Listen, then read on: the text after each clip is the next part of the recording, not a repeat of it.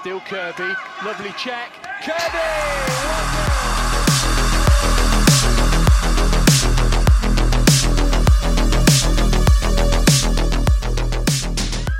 One week, three wins, all the points. That's how we do it here at Chelsea FCW.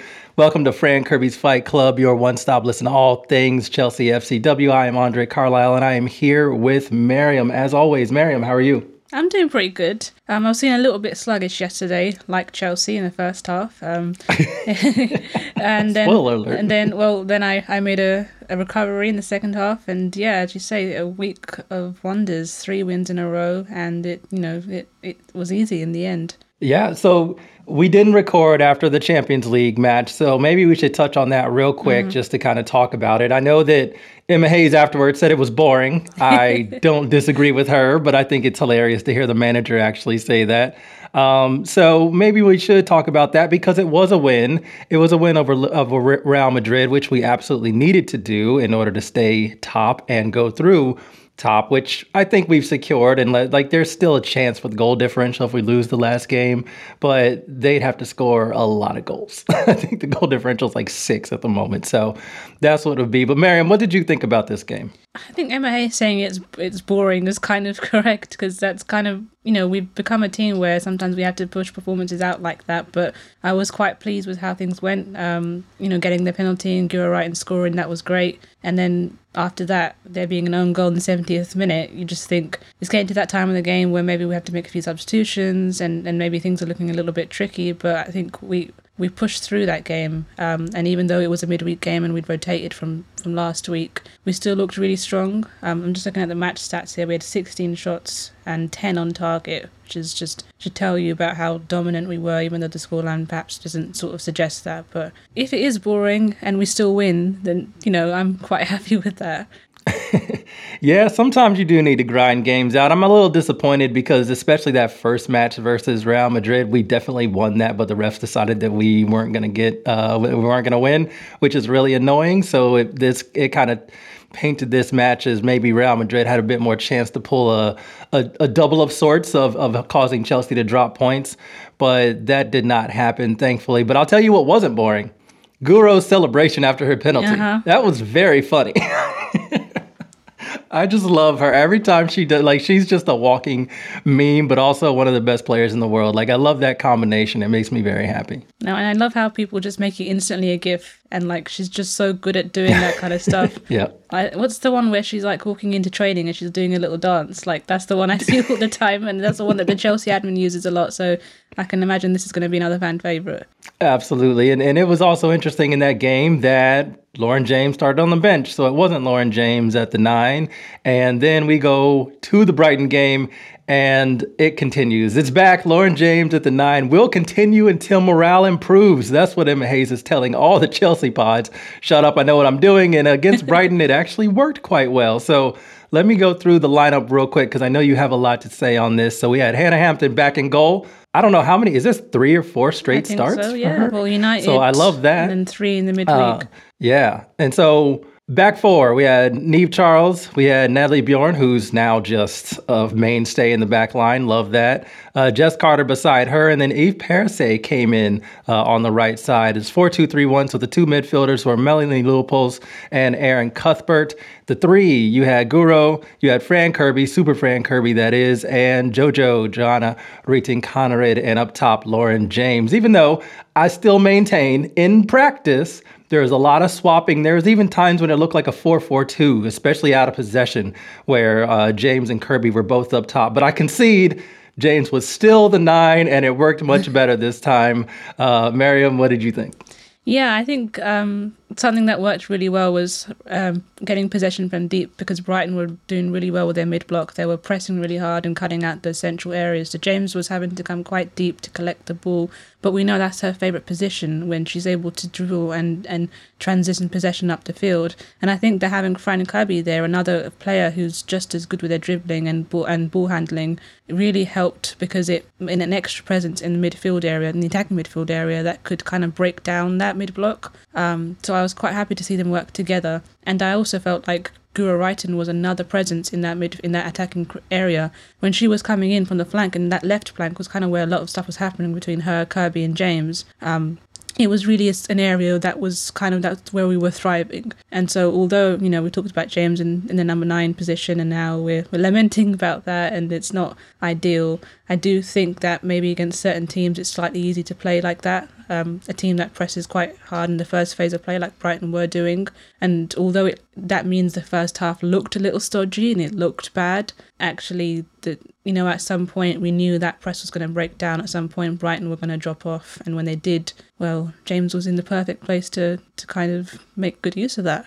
Yeah, I think that's a good way to describe it. Even though in that first half I was a little disappointed because, yeah, it was just kind of managing the game and dealing with what Brighton were doing.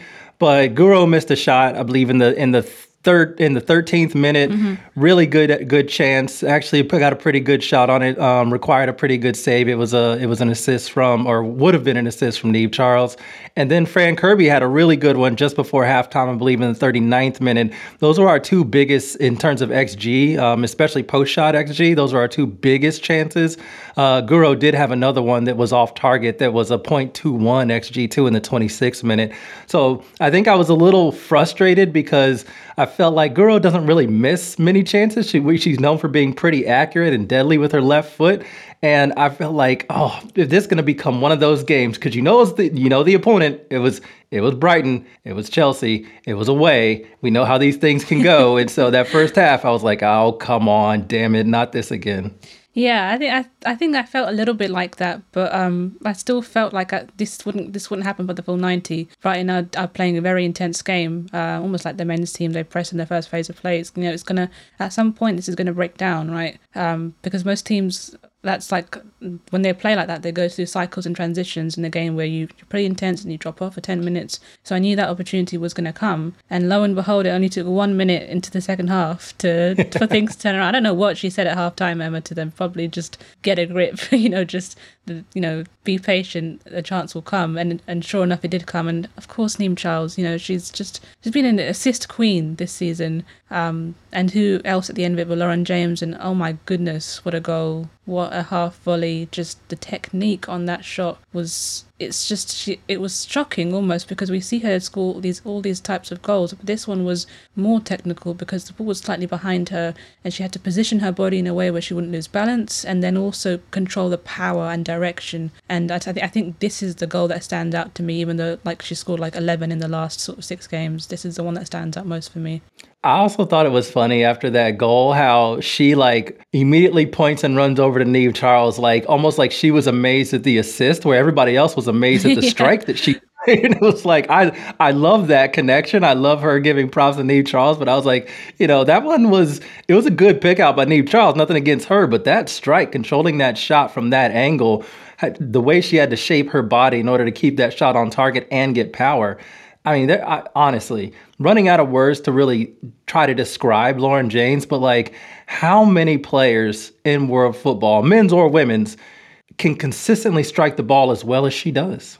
I just don't. That's the thing, though. Like she's got so many different types of shots. Even when we saw her playing slightly deeper, and then she really struggled in a couple, a couple of weeks ago in that game against um, uh, the FA Cup, where you know she was trying to shoot from deep, but then she gets closer and she has all these other other types of shots and it's not just one style of play and i think that's really hard to defend against because you're never quite sure what kind of shot you might get when she's playing as a number nine or whether she's playing as a number 10 or she's coming off the flank. She's got everything that you could possibly want. So it's it's just simply astounding. And i'm so happy that she plays for us because i think i, I probably couldn't stand it if she was anywhere else uh, yeah, I'd be really scared. Like uh, I seeing seeing the talent and how it was developing, or, or at least just how it was on display, even in Manchester United. I was like, that's going to be a real problem. Hopefully, she doesn't stay there very long. I know she's a Chelsea supporter, so hopefully she comes home, uh, and she did. So I was real happy about that. But uh, as you mentioned, it was Emma Hayes said something at halftime, and then 15 minutes into the second half, the game was over. So there were three goals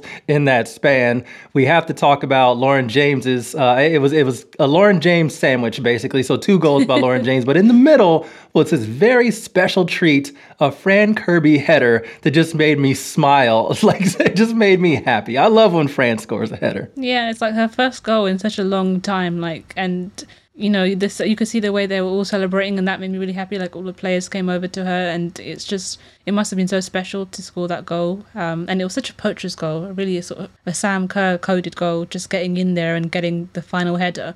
Um, but yeah, like I was just I was so happy that it, it it happened for her because nobody really deserves it more than her. And it was fun because and it was a it was a Melanie uh, Leupolz uh, headed pass, headed assist as well. She just kind of they played a little bit of head tennis in the box uh, with Brighton kind of chasing the ball, which was very very funny. And then the ball ends up in the back of the net. It's just it's just a joy. It's just a treat whenever Fran because what's Fran's like five foot tall, like she's yeah. not a tall person, and when she scores a header, it just it just really makes me laugh. And she doesn't. I won't say she scores them often but every season or two, she tends to get a headed goal, and it's just like a little joy. It's like a little treat, just a little treat for everybody uh, when Fran Kirby scores a header. But then, of course, 59th minute, Lauren James makes it 3 0, basically wraps up the game. Um, this again, you talked about the shot variety. This was another one. Ball is actually it's a headed clearance from Brighton. She's in the right place to pounce, attacks the space. Brighton defenders are trying to close, but they gave her just a little bit too much time, and she puts a just sweet charge into the ball, and it stays low, right into the back of the net, right skids right by the goalkeeper. Really, nothing the goalkeeper could have done with that kind of shot, especially that range and that velocity on it. Just Lauren James doing Lauren James things. Again, it's about controlling the power of the shot. Like she knows when to you know, bury something and when to actually place something and when something needs a little bit more finesse. She knows everything. And I think that is a mark of a truly intelligent striker or, you know, attacking midfielder. Yeah, and and so before because I want to talk about something else that happened in the game. A debut was made, mm-hmm. and I do want to talk about that. And I want to talk about her as a player because I'm really excited that she's with Chelsea. But before we move to that, is there anything else that you wanted to talk about uh, in this game? Um, I think uh, Aggie Beever Jones coming on as well. I know we're gonna. She came on with somebody else who we're about to talk about. Um, but her coming on uh, just kind of really signifies again what's kind of going on in the striker role because we have Mia Fishel and you know we've recently signed a new uh, a new sort of player who might be in that position and Lauren James has kind of been playing number nine but also we have Aggie Beever Jones who's been coming through the academy and sh- and surely she's going to be getting more and more minutes. Um, she went through a crazy sort of goal scoring streak and I think it was a couple of months ago and it just feels like I'm quite I'm quite glad that we're giving her more time and I thought that she did really well when she came on today and perhaps that's something that Emma might experiment with. Yeah, it's also kind of interesting because when we saw Aggie come on, especially, you know, earlier in the season, she was on fire. She was scoring a bunch. What she scored, I think four goals in five games or something. She mm-hmm. had one wild streak that was, it wasn't like of hat tricks, which, you know, Lauren James didn't get a hat trick this game, which surprise. Uh, but you know, it was it was consistent goal scoring, and then she kind of doesn't doesn't play for a little bit. But that to me, I kind of look at Emma Hayes's player management is this is what she does. She's not really going to change what she does just because she's leaving uh, in the summer after the season. And it takes a while for young players to get into the system. And I do think that that's been interesting. I think I was even looking at the stats. I know injury and inter- international play, well, not injury, but international play has a lot to do with this. But even like Ashley Lawrence has only started four league games. Mm. You know, hmm. she's been using the in the Champions League quite a bit. But when you look at it, it's like Sjoeke Nüsken, we thought that was going to be a mainstay in our midfield. Not so much. She doesn't do a ton of starting. So she's really kind of slow with how she moves these players in and kind of picks and chooses her spots and when she uses them, which is why I thought was really interesting. One, about Aggie Beever Jones, but also about Mia Fishel as well and Sjoeke Nüsken. So trying to figure out what's going on with all three. And then, of course, well, all three ended up coming into the game except for Mia Fishel. She was she was out. She played uh, against Real Madrid. But Mayra Ramirez mm-hmm. came into the game. Chelsea signing could be a record signing, I think, if all the add ins and everything are paid. If 450,000 euros is what I believe is the initial fee, plus another 50,000. I think I saw reported somewhere that included among those incentives is if she plays 30% of games. I don't know if that means 30% for the length of the deal, 30% for the remainder of the season. Don't know what the contract actually says, but that is a, a big money signing from Chelsea. So, first of all, when you heard the rumors and the signing became official, what did you think? And then we'll kind of get back to talking about her debut in this game. Um, I was a little excited, a little excited um, because I'd then gone done quite a bit of research into her and excited to see what kind of player she might be. But again, it's like um, when we signed Sam Kerr and we were excited, obviously, but then we kind of thought, well, what's going to happen with with the rest of the attacking lineup because it means one player is going to miss out. You know, it's going to be Beth England or Pernille Harder or Fran Kirby. Um, and so I, I was, I'm kind of in that same boat where it's like I'm really excited because here is a dynamic player can play anywhere across the front line. Um, but actually, what does that mean for us? Because if she's starting, then does that mean Mia Fishel isn't isn't involved? And we discussed that concern. I believe it was you in the group chat who said you were a little concerned. Um, so maybe concern's not the right word. Maybe it's curiosity at this at, at this sort of stage where it's like you know, perhaps she's more of uh, Fishel is going to become more of a rotation player whilst uh, Ramirez plays alongside James or alongside Kirby. Um, I like the fact that I think it was um, Paul Green, who's general manager, he talked about her playing anywhere across the front line. So there's a sense of adaptability, um, a sense of uh, versatility almost, and that she's someone who's got the physicality and athleticism to just be in any one of those roles. So I'm excited. I'm excited to see where Emma might play her, um, but I'm also kind of curious slash concerned about what that might mean for our sort of attacking lineup. Yeah, I think so. Especially, you know, it, it, when you think ahead and you say, okay, once Sam Kerr is healthy, what happens? Are we just going to carry 3 mm-hmm. strikers? And that's what it looks like would would be the case right now. So there d- does seem to be some questions that need to be answered. But obviously, you want to give Sam Kerr as much time as she needs to fully recover from an ACL injury. Do not want her rushing back unless she is fully fit, fully healed. Uh, we've seen players like Ellie Carpenter come back really quickly, and, and she's been playing great. Hasn't looked, you know, awkward at all. And then we've seen other players like Cat Macario, who has taken quite a long time to come back from her injury. And we've seen others who still aren't back from their injury here in the U.S. We've been waiting for Christen Press for quite a while, and she's still not in training as preseason starts uh, with the NWSL. So she's on pace to still miss a little bit more time. We'll see what happens as as you know these preseason camps get underway. But yes, yeah, so I was excited ultimately about Ramirez because she, for me, was one of the standout players of the World Cup. And for me, I, I I'm kind of keep waiting to see these signs of like the the deep football heritage crossing over into the women's game. And I think elite World Cup performances always get you a big money move, like in the men's game. Mm-hmm. And so I was waiting for this to happen for Ramirez, and it didn't really happen. And I was a little disappointed.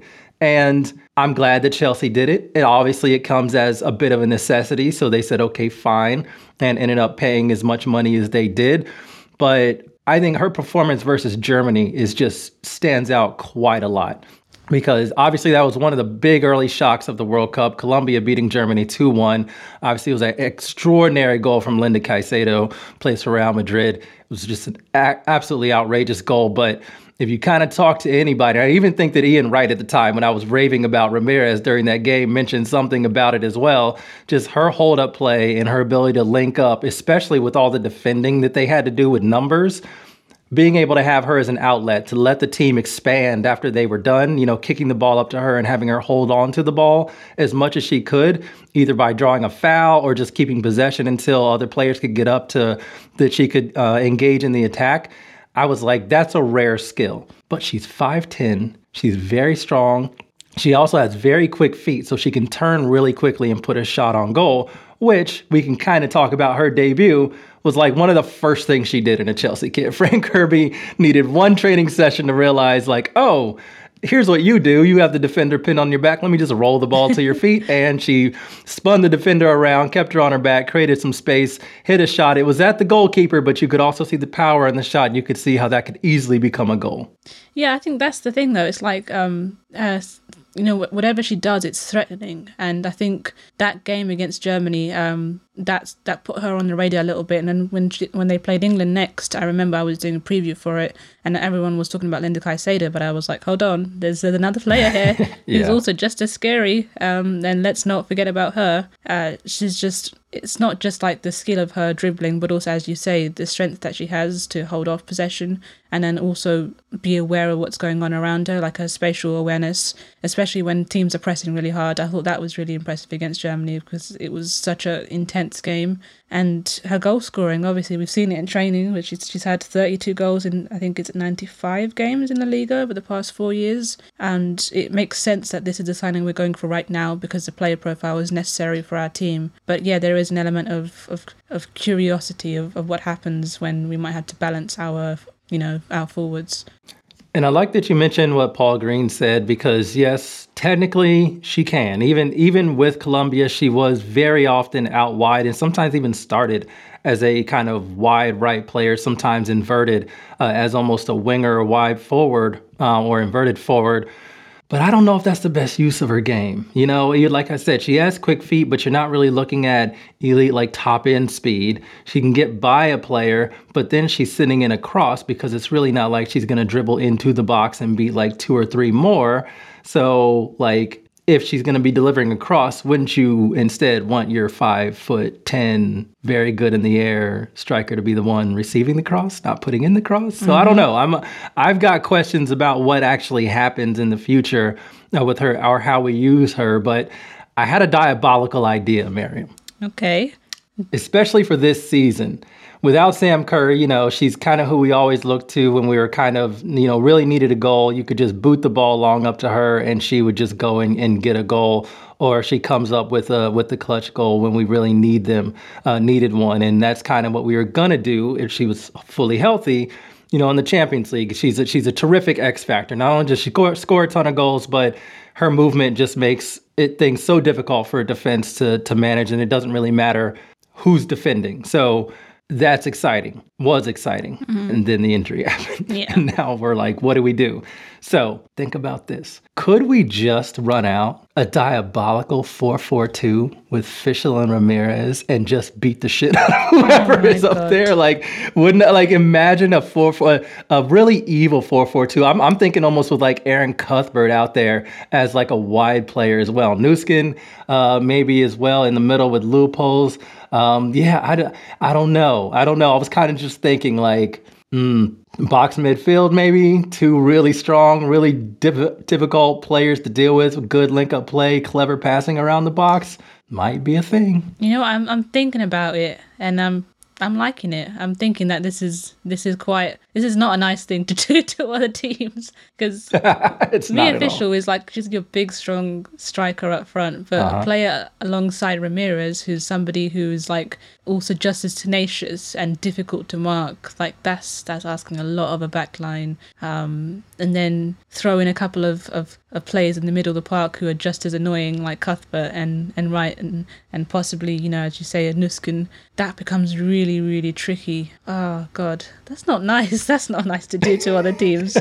Um, that would be a real throwback as well to um, sort of Chelsea from four seasons ago, where it's like let's just put all the attacking players on and and we're going to score more goals than you, which I'm not against. I like that idea. If it works, it works, you know. Um, but yeah, I could I could see that happening. I could entertain that.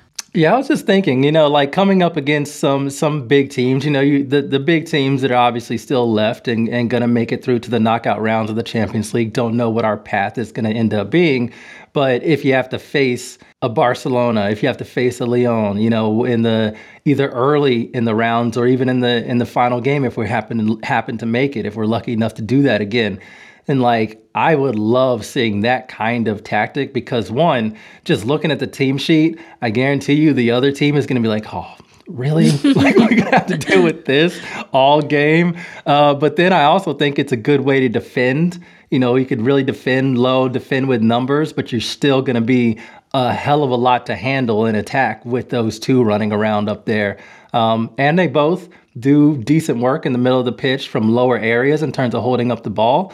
So yeah, I'm I'm kind of here for. It. I'm I'm eager to see if Emma Hayes is going to eventually pull that out, and if she does, I'm just going to laugh because I think it's going to be very very funny and could be very effective. Now, I wouldn't put it past her because we know we know that she likes doing that sometimes. In fact, I'm surprised we didn't see something similar against Brighton because it was the midweek game between two other games. Um, but I bet there'll be at least one fixture where we'll see something like that, and it will be diabolical. I'm guessing. I'm here for it. I'm here for it. Uh, so yeah, super excited about Ramirez being on the team. Um, I'm I I knew and wanted her to go somewhere with a little bit of a higher profile. No disrespect to Levante, who's actually been doing quite well in, in Liga FA over the past couple years. In fact, kind of a perennial top three, top you know top of the table team uh, even before she got there. But certainly once she got there, I believe she was they were in second place when she left, and last season they finished third. So yeah, not not bad uh, when you're looking at that uh, the talent around her as well, and and obviously she had a big part to play in it all. So. Okay. Anything else to say about either one of those things before we just kind of look ahead at the calendar real quick? I don't think so. All right. So let's see. Our next game is coming up quite quickly, mm-hmm. isn't it? Is that Tuesday? On the 30th, I believe. Yeah, that is yeah. Tuesday. So that's an interesting Tuesday Champions League game. It's our last of the group stage. As I mentioned, if you look at the group and all the points and all of that, technically someone can tie with us, but even if they tie, they have to turn around a pretty big goal difference. So we're expecting to go through the tabletop. We can secure it with even a point against Paris FC, but that's the game that's coming up on Tuesday. And then at the weekend, Everton coming up Sunday, in the right? WSL. Sunday, correct. Yes, Sunday. So I don't know, Maryam. Should we do predictions for just one or both? Because because the Paris FC game is interesting. It's not a must win, but obviously you don't want to you know exit like head into the knockout rounds with a loss. So is it about squad management or momentum? What do you think? I don't know. That could be. I tell you what, that could be your diabolical rotation game because it's like it's it's you know it's the third game in how many days? Like less than a week now. We've already had three in a week, and this is the fourth in close proximity. So I think it's going to be about rotation. Um, Bishop didn't play against Brighton, so I'm guessing we're going to see her. And Ramirez came off the bench, so maybe more time for her.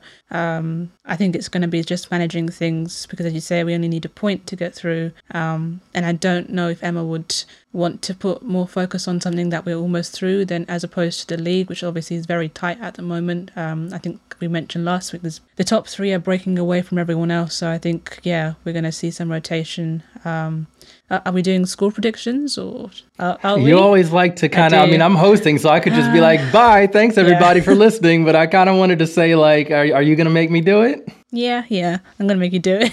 Okay um i figured. yeah i think so i think that game will be like I think if we're going to play a lot of rotated players, I'll say two one against Paris FC. I think they'll they'll make it hard for us as they always do, as they do against top European teams. But I think we will push through. And then Everton, I think we'll see a return of some of our stars, maybe a stronger lineup, and I will say three one.